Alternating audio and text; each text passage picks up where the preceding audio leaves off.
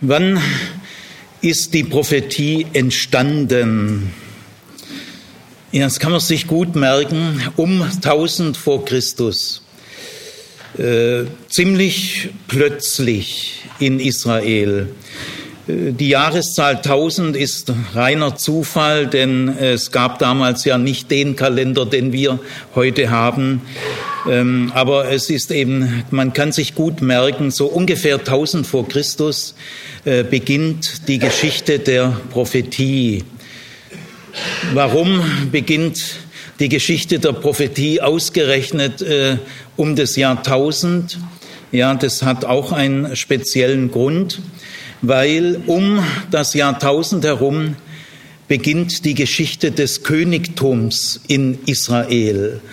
Äh, das Königtum entsteht auch ziemlich äh, plötzlich. Und diese beiden Phänomene haben von Anfang an sehr viel miteinander zu tun. Also der Beginn der Prophetie und der Beginn des Königtums. Die Prophetie entsteht um 1000 vor Christus, weil das Königtum um 1000 vor Christus besteht entsteht. Und diese enge Verflechtung besagt sehr viel, nämlich das Prophetische hat von Anfang an einen engen Bezug zum Politischen, äh, zum Gesellschaftlichen. Äh, das Prophetische reicht über das Private und Persönliche hinaus. Da liegen auch Unterschiede zum Hellsehen, das ja oft im Privaten verbleibt.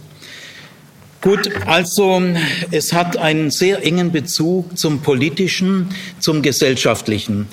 Denn der König damals äh, repräsentiert den Staat.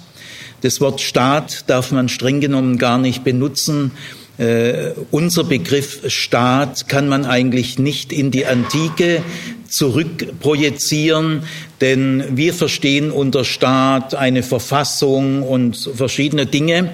Also ich sage jetzt trotzdem Staat um der Einfachheit willen, aber der Begriff ist eigentlich ein moderner Begriff. In der Antike sagt man Reich. Äh, es gibt auch nicht den Begriff Gesellschaft im Hebräischen. Ähm, gut, aber der König repräsentiert den Staat, das Reich, und er personifiziert den Staat. Äh, in gewisser Weise ist er der Staat. Und deswegen, wenn also Prophetie und Königtum äh, sehr eng zusammenhängen, äh, dann hängt eben die Prophetie am öffentlichen, am gesellschaftlichen, am politischen. Zweiter Gesichtspunkt, die Rolle der Könige in der damaligen Zeit, also um 1000 vor Christus im vorderen Orient, aber auch weit darüber hinaus. Alle Reiche im, in der Antike im vorderen Orient sind monarchisch. Äh, sie haben einen König an der Spitze. Wie der sich genau nennt, ist, ist sekundär, ob der Pharao heißt oder Fürst. Es gibt auch viele Stadtstaaten, dann hat eben die Stadt einen König. Aber äh, wichtig ist, äh, die Spitze ist monarchisch, äh, autoritär äh, verfasst. Der König äh, ist sozusagen naturnotwendig. Es gibt zum Königtum überhaupt keine Alternative.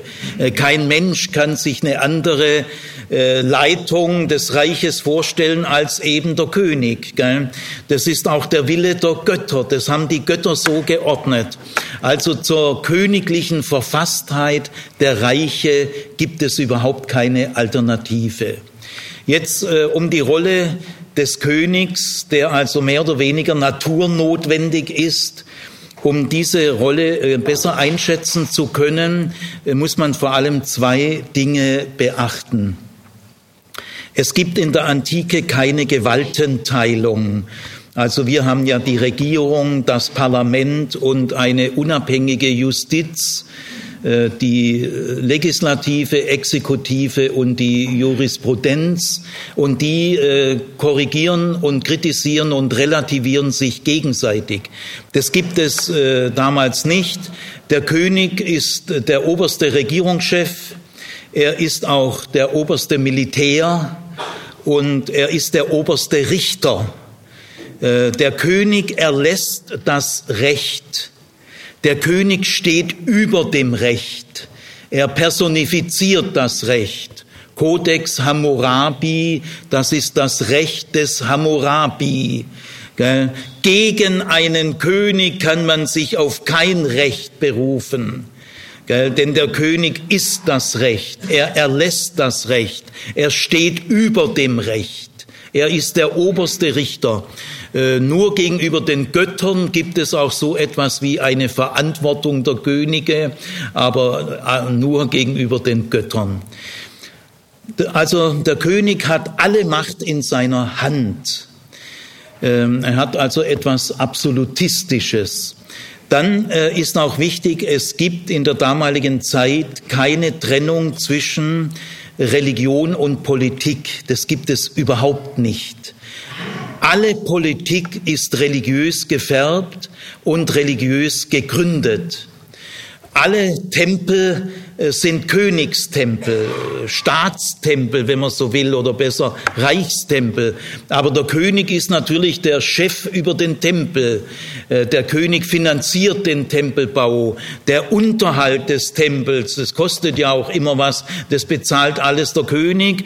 Die Priester sind, wenn man es mal modern ausdrücken will, Staatsbeamte und sie kriegen ihr Geld vom König. Also alle Tempel sind Königstempel. Nehmen wir mal zum Beispiel den Salomonischen Tempel. Architektonisch war das so, der Salomonische Palast äh, hat auch die, das Areal des Tempels mit umfasst. Also rein architektonisch war der Salomonische Tempel ein Teil des Salomonischen Königspalastes. Und das gilt für die ganze Welt. Also alle Tempel sind unter der Aufsicht des Königs. Gut, also soweit zur Rolle des Königs. Das ist also eine enorme Rolle, zu der es keine Alternative gibt. Jetzt kann man sich fragen, äh, wie kommt es eigentlich, dass es in Israel zum Königtum kam. Äh, eigentlich ist die Frage merkwürdig, denn alle, alle Reiche sind ja königlich verfasst. Es gibt ja gar keine Alternative. Doch ähm, äh, das Exodus-Experiment äh, war eine echte Alternative äh, zum damals allüblichen Königtum. Denn ähm, die Exodus-Kräfte, ich gehe da nicht jetzt näher drauf ein, das sind einmal die, die Exodus-Gruppe, die aus Ägypten äh, herausgeholt wurde, mit hocherrecktem Arm und hocherhabener, ausgerecktem Arm und hoch aufgerichteter Hand hat äh, Gott sie herausgeholt, aber auch die Väter, Abraham ist auch eine Art Exodus, verlasse deine Stadt, dein Vaterland. Also das sind so Exodus-Elemente, zieh aus. Und ähm, äh, diese Exodus-Kräfte haben auf dem judäischen und samarischen Bergland, das damals dicht bewaldet war. Da waren wirklich nur ein paar Fallensteller, ein paar Wildtöter da oben. Also sehr äh, verlassene Gegend, obwohl sie in der Mitte von drei Erdteilen ist. Denn diese Landbrücke Samaria, Judäa verbindet Europa, Asien und Afrika. Das ist also eine einmalige Gegend auf der Erde, die dünne Verbindungslinie von drei Kontinenten. Und im Westen war das Mittelmeer und im Osten war das Sandmeer. Und zwischen diesen beiden Meeren eine schmale Brücke von 30, 40, 45 Kilometern verbindet drei Erdteile. Trotzdem war Judäa und samarisches Bergland abgelegen, weil die großen internationalen Handelsstraßen gingen nur an der Mittelmeerküste entlang oder der Königsweg äh, in Jordanien hoch auf der jordanischen Höhe. Also das waren die großen internationalen Handelswege. Und obwohl das wirklich äh, sehr bedeutende Handelswege waren, war die Gegend dazwischen sehr abgelegen, weil sie war bewaldet, voller tiefer Schluchten, Wadis, wo man kaum laufen kann. Also trotzdem hat sich da oben kaum jemand hin verirrt. Gell? Also dorthin zogen die Exodus-Leute, die eine Exodus-Erfahrung hinter sich hatten. Und diese Exodus-Erfahrung brachte sie zu einem hochinteressanten Experiment, das 100, 200 Jahre, so ungefähr 1200 bis 1000 vor Christus, die Richterzeit, Nämlich da oben wohnten einige hundert, einige tausend Leute, haben gerodet, kleine Dörfer errichtet und äh, waren nicht staatlich verfasst, hatten keinen König. Also das ist ein hochspannendes Experiment, äh, das Exodus-Experiment. Ähm, äh, bürgerliche Exegeten, ich bin ja selber auch ein Bürger, aber ich will aufpassen, dass ich nicht zu bürgerlich denke, weil dann äh, kann ich viele biblische Phänomene bekomme ich gar nicht in den Blick. Also bürgerliche Exegeten sagen oft, das ist die vorstaatliche Zeit. Das ist aber ein hochideologischer Ausdruck als ob alles zum Staat werden müsste. Und Israel hatte eben da so eine kurze, unwichtige vorstaatliche Zeit und es ging dann organisch dann in den Staat über. Da denkt man aber sehr positiv vom Staat. Klingt schon fast ein bisschen nach Wilhelm II. Äh, also man, man muss sich überlegen, was ist der Staat? Ja, notwendig ist er wahrscheinlich schon, aber jetzt äh, dieses Experiment von 1200 bis 1000 war keine vorstaatliche Zeit, sondern eine antistaatlich, ein antistaatliches Experiment. Denn von Pharaonen hatten die die Nase voll. Das, die sind ja gerade aus einem pharaonischen, monarchischen System befreit worden. Und äh, die Grundfrage in der Exodus-Ethik lautet, handeln wir so, wie Gott an uns gehandelt hat, oder handeln wir eher so, wie Pharao an uns gehandelt hat? Das ist eigentlich die Grundfrage. Äh, behandeln wir andere Menschen eher so äh, wie Gott diese Zwangsarbeiter, die Hapiro behandelt hat, oder handeln wir eher so, wie in pharaonischen Systemen es üblich ist? Also sie sind ja einem pharaonischen, monarchischen, königlichen äh, System entronnen. Also ob die Könige Pharao heißen oder König oder Fürst, ist ja völlig egal. Also dieses hochinteressante Experiment, immerhin 200 Jahre lebten da oben im Bergland äh, äh, einige tausend Leute ohne König. Das ist, äh, ist eine echte Alternative. Äh, ohne Zentralinstanz, ohne Machtkonzentration. Geht es überhaupt? Tja, zumindest haben sie es 200 Jahre so hingekriegt. Da schlummert was drin. Das ist also nicht die vorstaatliche Zeit, sondern die antistaatliche Zeit. Das ist eine echte, bewusste Alternative zum Staat. Und deswegen kommt es in Israel so verblüffend spät zum Königtum. Das haben sie 200 Jahre lang erfolgreich außen vor gelassen. Aber irgendwann kommt es dann doch dazu. Wie ihr ja wisst, ungefähr 1000 vor Christus. Gell? Da kommt der Saul und dann der David. Wie kommt es, dass in diesem spannenden Exodus Siedlungsexperiment äh, das pharaonische Kennzeichen vermeiden will, jetzt doch so Pharaotypen kommen, Könige. Ob die jetzt persönlich nett sind oder nicht, äh, Königtum ist pharaonisch. Ja, das hat einen Grund, weil das passt gar nicht zum Exodus. Das ist ja ein schwerer Rückfall, wenn man das so nennen will. Man könnte auch sagen, es war ein schwerer, notwendiger Kompromiss, weil man halt in dieser Welt schwere Kompromisse schließen muss. Ja, der Grund war nämlich der, die Philister von der Mittelmeerküste, hochtechnisiertes Städteverband, äh, Eisenmonopol, Berufs, Berufsheer, Profisoldaten, äh, die haben da gemerkt, da oben gibt es so Siedlungen, Dörfer, die haben auch eine Ernte, die räumen wir einfach ab.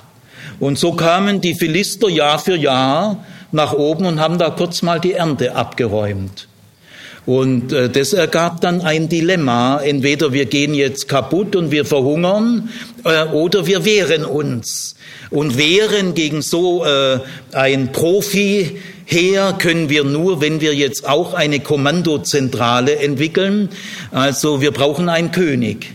Äh, dieser König war mehr so ein militärischer Führer. Saul war noch nicht ein umfassender König, der hatte gar keine Hofhaltung in dem Sinn, äh, dem sein äh, Häuschen, das war für spätere Verhältnisse eine Hundehütte, aber kein Palast.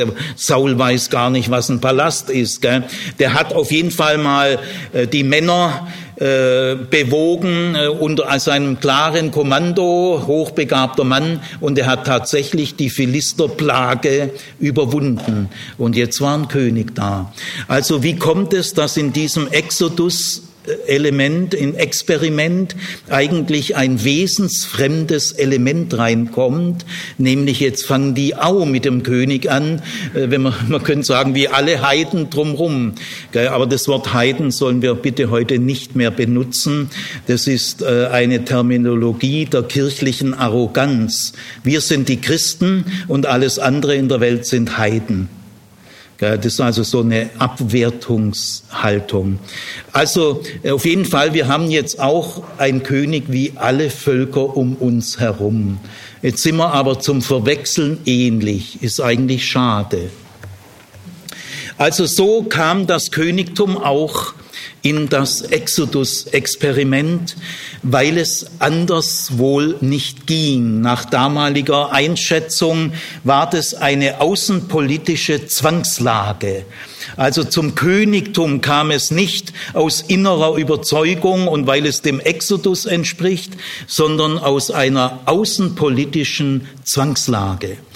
Der erste bedeutende Prophet um 1000 rum, Samuel, Schmuel, hebräisch, Schmuel versuchte das aufzuhalten. Lest mal in den ersten Kapiteln des ersten Samuel-Buches. Da kämpft der Prophet Schmuel, Samuel, gegen diese Allüren, dass die jetzt auch einen König wollen. Äh, Samuel äh, die Exodus-Leute, das passt nicht zu euch. Wartet's ab, wieso wollt ihr eigentlich einen König? Seid ihr blöd? Äh, wenn ihr mal einen König habt, den kriegt ihr nimmer los. Und die Könige expandieren, das eskaliert, die, die vergleichen sich dann mit den Königshöfen international, die entwickeln einen Luxus, eine Pracht. Und da müsst ihr alles zahlen. Und eure Bauernmädchen müssen dann Palastsängerinnen spielen. Also lasst die Pfoten davon, das, das, das ist nicht gut. So versucht Samuel diese Entwicklung aufzuhalten. Aber äh, der Druck war zu groß. Die Leute, so nach der Darstellung des Samuel-Buches, die wollten unbedingt, nein, es geht nicht anders, hör auf mit deinen äh, Appellen, wir brauchen einen König. Und da hat also Samuel dann eingewilligt, also gut, dann habt ihr halt euren König. Gell? Also man merkt von Anfang an eine schwere Spannung äh, zwischen dem prophetischen und dem monarchischen. Und äh, wie geht es dann weiter? Ja, es, äh, erst Saul, dann kommt David, gell, sehr erfolgreich, führt auch Angriffskriege, wie andere Völker auch. Gell. Es wird jetzt, es, wird wirklich die Exodus-Ethik, wird, die gerät in größte Gefahr durch Machtgelüste. Und dann treten die ersten Propheten auf. Nathan auch, der kritisiert David schwer, dass er Unrecht tut Der Nathan sagt dem David, dass er Unrecht tut. Gell? Im Orient stehen alle Könige über dem Recht, aber in Israel nicht. Äh, die Propheten sind eine kritische Gegenkraft. Gell? Also die Propheten äh, haben in dieser frühen Zeit die Funktion, das Absolutistische, das Maßlose, das Überbordende äh, der Könige einzudämmen, Schadensbegrenzung, wenn wir schon mal den Schaden haben. Aber die davidische Dynastie bekommt dann auch große Verheißungen. Sie wird dann auch religiös begründet. Aber ich mache mal einen Vorausblick über hunderte Jahre, die nächsten zwei, drei, vierhundert Jahre. Äh, hat, hat diese prophetische Königskritik hat wirkt durchaus Wirkungen. Die Könige selber haben das ärgerlich abgewiesen. Die wollten sich durch die Propheten möglichst wenig stören lassen, aber sie getrauten sich auch nicht, Propheten umzubringen. Äh, da hatten sie doch Respekt. Gell? Das waren also so ärgerliche Störenfriede im königlichen Glanz. Aber äh, in Israel ist es dann im Laufe der Zeit, das ist aber eine Entwicklung von Jahrhunderten, die aber durch die Propheten erstmalig angestoßen wurden, kam es dazu, der König in Israel steht nicht über dem Recht, er steht unter dem Recht. Er ist ein Bruder seiner Volksgenossen. Alles Recht in Israel ist Gottes Recht, nicht Königsrecht, Gottes Recht. Und es, äh, es entsteht ein Königsgesetz im fünften Buch Mose, das dürfte ziemlich einmalig in der Welt sein. Also wenn ihr mal die Qualität des Prophetischen, das ist eine Auswirkung, eine Frucht, äh, mal äh, lesen wollt, lest mal das Königsgesetz im fünften Buch Mose. Da steht nur drin, was der König nicht darf. Er soll nicht viele Frauen haben, nicht viel Luxus, nicht viele militärische Machtkonzentration. Das soll der König alles nicht haben. Und er soll sich nicht überheben über seine Brüder. Und dann, ich sag's mal mit meinen Worten, steht dabei, und das schreibst du dir bitte auf, König, und hängst am besten an die Wand äh, an deinem Bett, wo du einschläfst, dass dein letzter Blick auf das geworfen wird, was du nicht machen sollst. Und dein erster Blick am neuen Tag lies als erstes, was du alles nicht darfst. Das ist ein Königsgesetz. Ich glaube, ist einmalig in der Welt. Das ist eine Auswirkung des Prophetischen, der Königskritik, dass die Macht gebändigt wird denn äh, zur Exodus-Erfahrung gehört, dass die pharaonischen Systeme tief krank sind. Sie haben zu viel Macht und Macht deformiert dann gibt es eine Hierarchie, dann gibt es die Herrschaft von Menschen über Menschen, dann gibt es Befehlsgewalt. Das haben die Zwangsarbeiter, die Fronarbeiter ja erlebt von ihren Treibern. Gell? Dann wirst du gescheucht, gell? dann bist du ein Mittel zum Zweck, dann wirst du ausgenutzt, gell? dann wirst du instrumentalisiert durch die, die Macht über dich haben. Das, das ist das Elend der pharaonischen Systeme. Und dass das in Israel sich nicht einfach Bahn brechen kann, wie in anderen Völkern, das war der Auftrag des Prophetischen. Jetzt äh, will ich mal zu Amos noch weiterschreiten.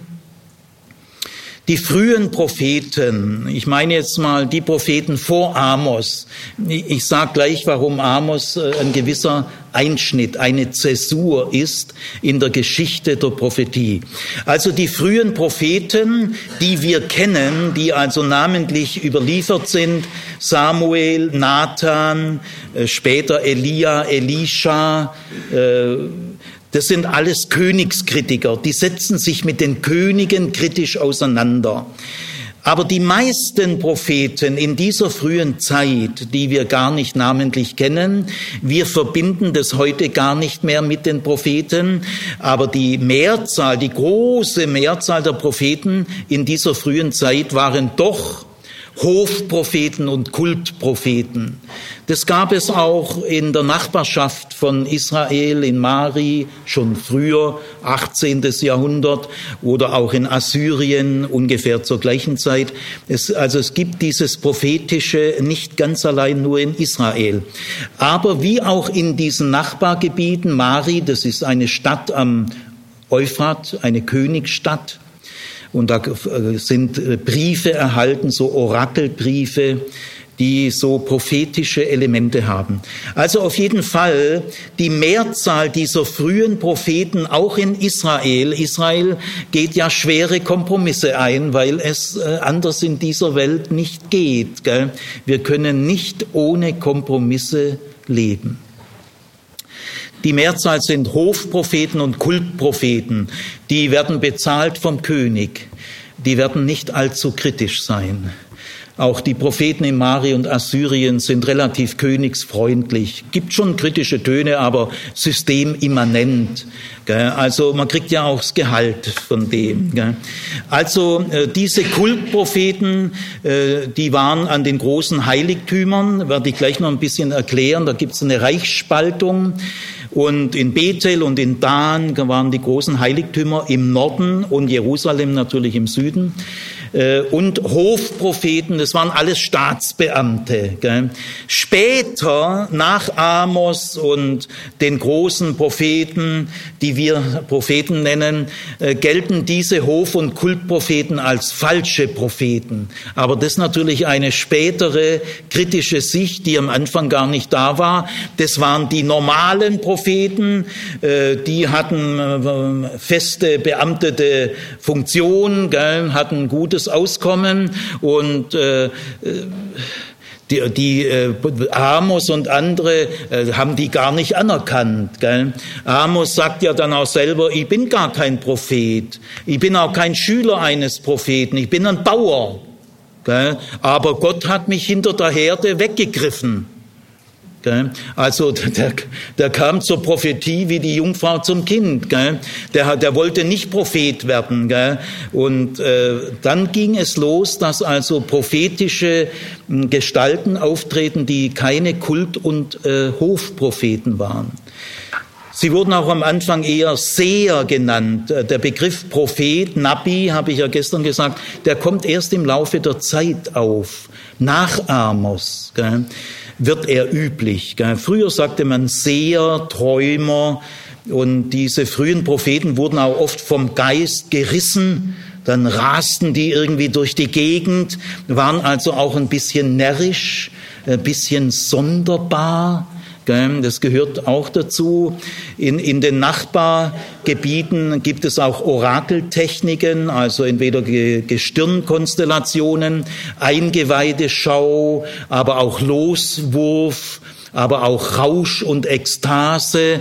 Also es gab so gewisse Orakeltechniken. Äh, manches bei diesen Kult- und Hofpropheten war vielleicht in der Nähe dieser Dinge. Aber ähm, es wurde im Laufe der Geschichte wurde das überwunden. Bei Amos, Hosea, Micha, Jesaja, das sind die ersten äh, Propheten, äh, gibt es diese Orakeltechniken überhaupt nicht mehr.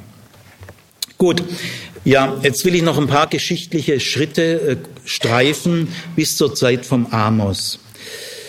Also die ersten Könige hießen Saul, David, dann Salomo. Salomo ließ ja dann nach biblischer Darstellung den Tempel errichten als Teil seines Königspalastes, gell? versteht sich.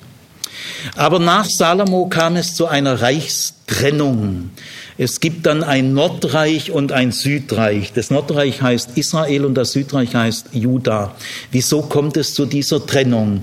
Äh, ich tue das nur ganz knapp andeuten. Ja, Salomo entwickelte durchaus pharaonische Qualitäten. Er führte eine Art Fronarbeit ein auch wenn er es vielleicht nicht ganz so genannt hat. Nämlich sein Palast muss ja auch irgendjemand bauen und den Tempel auch, gell, diese massiven Mauern und überhaupt die Hauptstadt Jerusalem. Stadtmauer. Also es gab viel zu bauen in der salomonischen Zeit und da hat er die Bauern in Israel einige Monate pro Jahr zwangsverpflichtet. Und jetzt ist es so, dass wenn man vom Norden kommt, hat man einen ziemlich weiten Weg. Also sagen wir mal vom See Genezareth, äh, wenn man da für drei Monate Fronarbeit nach Jerusalem ziehen muss, äh, das ist schon, äh, schon eine Zumutung. Gell? Und überhaupt, wo bleibt hier der Exodus? Sind wir jetzt wieder in Ägypten oder wie?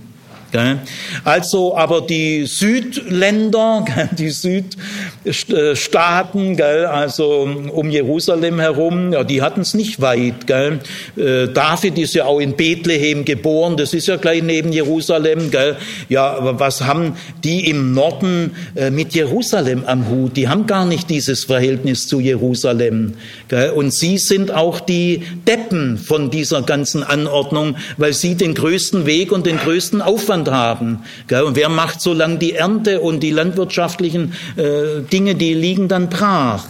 Bloß wegen diesen blöden Leuten in Jerusalem. Also das gab ganz schön Stunk und irgendwann haben die im Norden gesagt, nee, den Käse machen wir nicht mit. Wir lösen uns von Jerusalem und diesen pharaonischen Fronarbeiten, die diese Könige da in Jerusalem jetzt da anfangen.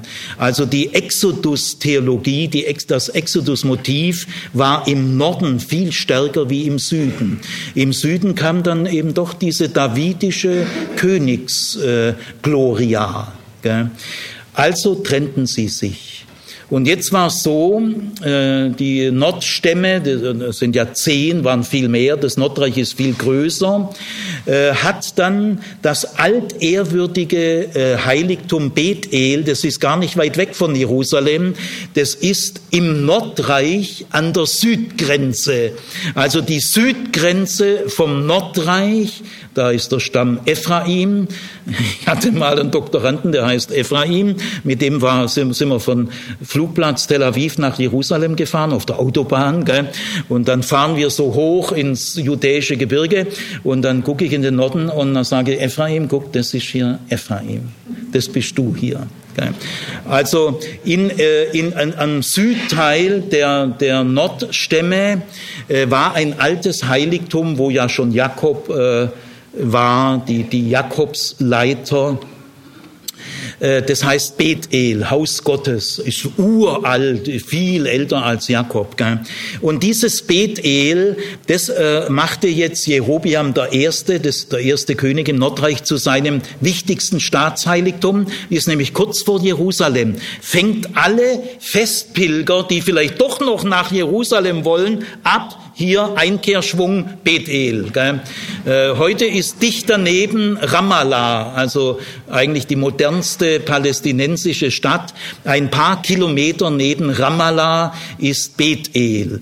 Äh, man sieht da heute aber nichts mehr, aber die Ortslage ist genau bekannt. Also ist gar nicht weit weg, ein paar Kilometer nördlich von Jerusalem. Ganz bewusst gewählt als Konkurrenzheiligtum, damit die Leute äh, nicht noch ein paar Kilometer weitergehen bis Jerusalem.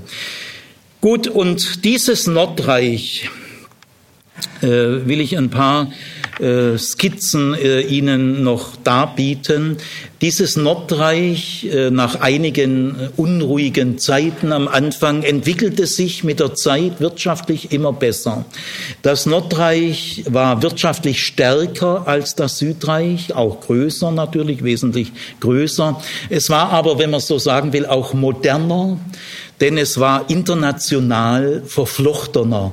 Wie gesagt, das samarisch-judäische Bergland war ja so äh, Ostfriesland, also ganz abgelegene. Oh, oh, oh, oh. Ja, Ostfriesland ist eine wunderschöne Gegend. Ich will auch nicht Oberbayern sagen oder so. Also es war auf jeden Fall abgelegen.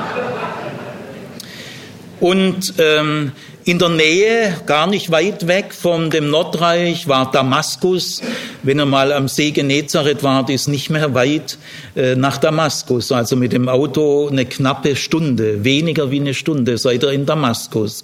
Aber auch äh, die Mittelmeerküste, Sidon, Tyrus, Akko, äh, das war alles in Reichweite des Nordreichs. Megiddo, eine wichtige Stadt, Hazor, große internationale Handelszentren. Das gehörte alles zum Nordreich. Also war die, die gesellschaftliche Entwicklung im Nordreich vollzog sich früher als im Südreich. Das Südreich zog dann nach 30, 40, 50 Jahren irgendwie nach. Und jetzt kommt eine zweite Zäsur in der Geschichte der Prophetie.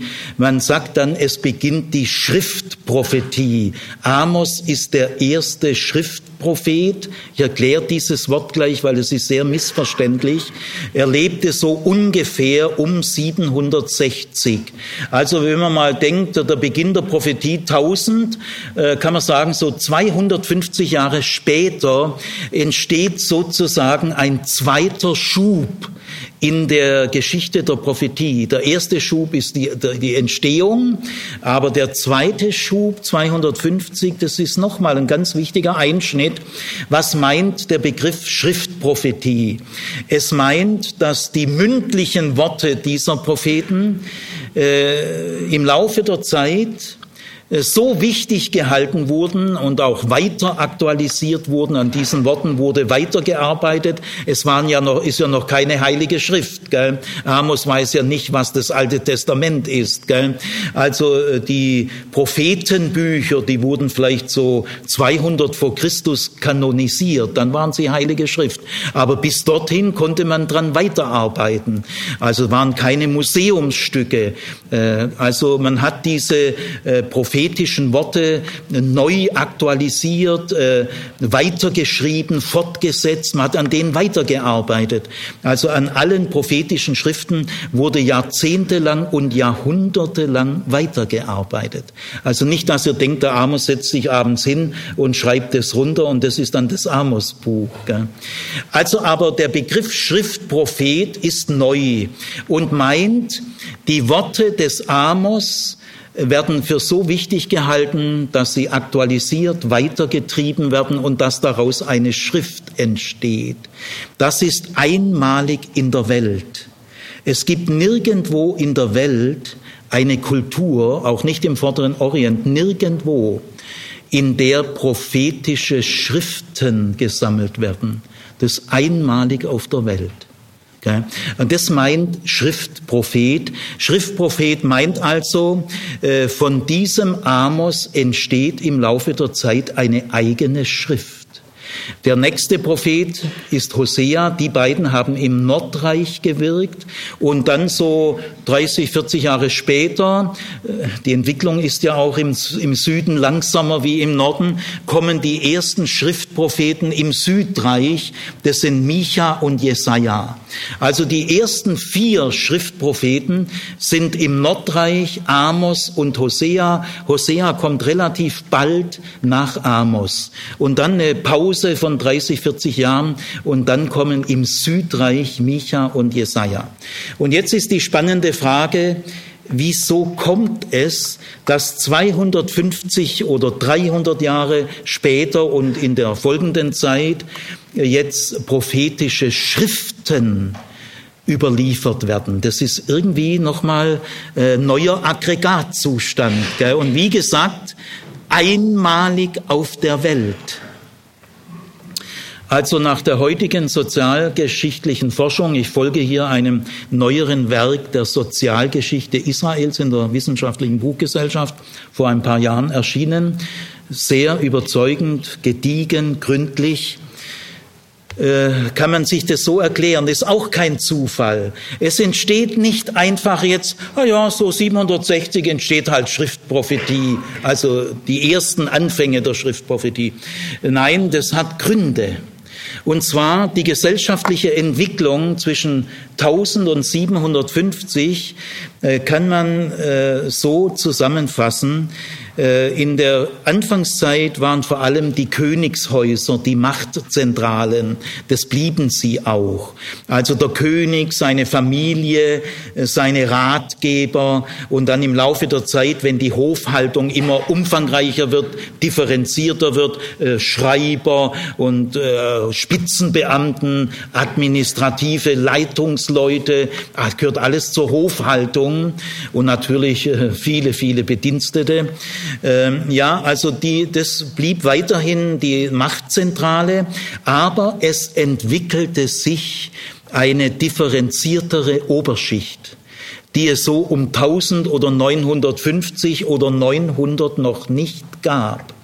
Vor allem zunächst mal im Nordreich, weil unter Jerobiam II., sehr talentierter König, kam es zur wirtschaftlichen Blütezeit. Die internationalen Handelswege florierten, da konnten sozusagen Zölle erhoben werden. Und der Reichtum kam natürlich nicht allen zugute, äh, sondern eben der Oberschicht. Äh, und das ist jetzt ein neuer gesellschaftlicher Zustand, der die Exodus Grundmotive nochmal ganz neu und tief in Gefahr bringt. Es entsteht sozusagen, ich sage es mal modern, eine Schickeria. Es entsteht tatsächlich eine volle Oberschicht, die, das ist eine ganz eigene Welt, also die, die hat kein Interesse am Allgemeinwohl. Also äh, nicht, dass ihr denkt, dass man sagen kann, das Volk Israel. Was ist das Volk Israel? Ist das eine homogene Größe? Denkt im Volk Israel jeder gleich? Es gibt so im christlichen Alltagsleben, sag mal einfach das Volk Israel. Nein, das ist viel zu naiv. Das ist viel zu unpolitisch. Äh, das müsst ihr sehr differenzieren. Das ist keine einheitliche Größe. Und das merkt man in dieser Zeit am klarsten. Also es entwickeln sich Führungseliten, eine Oberschicht luxuriös, machtbewusst, rücksichtslos. Und äh, wer, wer sind das? Müssen wir mal äh, genauer analysieren, gell? nicht Volk Israel. Das ist weiterhin der König mit seiner Familie, seinen Ratgebern, Ministern und den Spitzenbeamten am Hof. Aber es sind auch Großhandelskaufleute, internationale Großhandelskaufleute, die auf den großen Basaren des Orients zu Hause sind. Weit gereiste Leute, das, äh, die das große Geld machen. Äh, dann gibt's aber auch Großgrundbesitzer, die haben sich im Laufe dieser 250 Jahre, gibt es dann schon äh, Besitzkonzentrationen. Dann aber auch die Spitzenleute im Militär, heute würde man sagen die Generäle, aber auch die Spitzenleute im Kult, die äh, Oberpriester, die aufsichtsführenden Priester. Also ich sage es mal modern, die Führungskräfte in Wirtschaft, Militär und Religion die entwickeln sich sehr stark bis in die Mitte vom 8. Jahrhundert, also um 750. Äh, Fachausdruck heißt, ein politikwissenschaftlicher Fachausdruck, antagonistischer Charakter der gesellschaftlichen Entwicklung. Antagonistisch heißt, die Gesellschaft zerbricht in innere Gegensätze. Sie klafft immer weiter auseinander wird immer stärker zur Ellenbogengesellschaft. Äh, gar nicht so unmodern zu sagen, die Reichen werden immer reicher und die Armen werden ärmer. Also und auf diese Entwicklung, jetzt ist nicht nur das gloriole Königshaus mit seiner Familie, äh, sondern eine vernetzte Oberschicht, die sich in der Regel alle untereinander kennen äh, teilweise verwandt sind, aber nicht unbedingt alle, aber das ist schon äh, ein dichtes Netzwerk. Was kann da noch der Exodus bewirken? Bei dieser Art von Schickeria, da gerät aber der Exodus wirklich in allerschwerste Gefahr. Und das ist der Mutterboden, der Hintergrund, dass jetzt prophetische äh, Gestalten auftreten, ausgerechnet in dieser Zeit. Also dürfte kein Zufall sein, äh, sondern ist die Reaktion auf gesellschaftliche Entwicklungen. Im Nordreich äh, war ursprünglich mal die Hauptstadt Sichem. Ähm, das heutige Nablus übrigens, das palästinensische Nablus. Aber Sichem äh, erwies sich im Laufe der Zeit als strategisch nicht so gut, weil es gibt im samarischen Bergland eine Ebene, eine ziemlich große Ebene, gibt's dort nicht viele, hochgelegene Hochebene, relativ groß und mitten in dieser Hochebene ist ein Kugelberg. Also er hat wirklich so die Form eines Kugels. Und wenn du auf diesem Berg bist, kannst du die ganze Ebene durchblicken. Diesem Berg kann sich keiner von Norden, Süden, Westen und Osten nähern, ohne dass die Späher das da oben sehen. Und da sind die Könige vom Nordreich, die Omriden, äh, strategisch denen klar geworden, da bauen wir unsere neue Hauptstadt. Die heißt dann Samaria. Heute ist dort, war, war schon in Samaria, gell, das ist nicht so ein schöner archäologischer Park wie in Israel, weil die Palästinenser haben kein Geld, haben aber sehr gute Archäologen. Also heute ist da ein kleines arabisches, palästinensisches Dorf, aber der Berg ist noch genau der gleiche. Und da wurde jetzt eine neue Hauptstadt künstlich äh, aus dem Boden gestampft. Oben wurde gerodet, arg viel Gelände ist da oben nicht. Das ist so eine Akropolis, so eine Hochstadt. Also wie gesagt, die waren da schon mehrfach oben. Die Grundmauern äh, sind teilweise noch erhalten. Die Stadtmauern zum Beispiel sind Kasemattenmauern.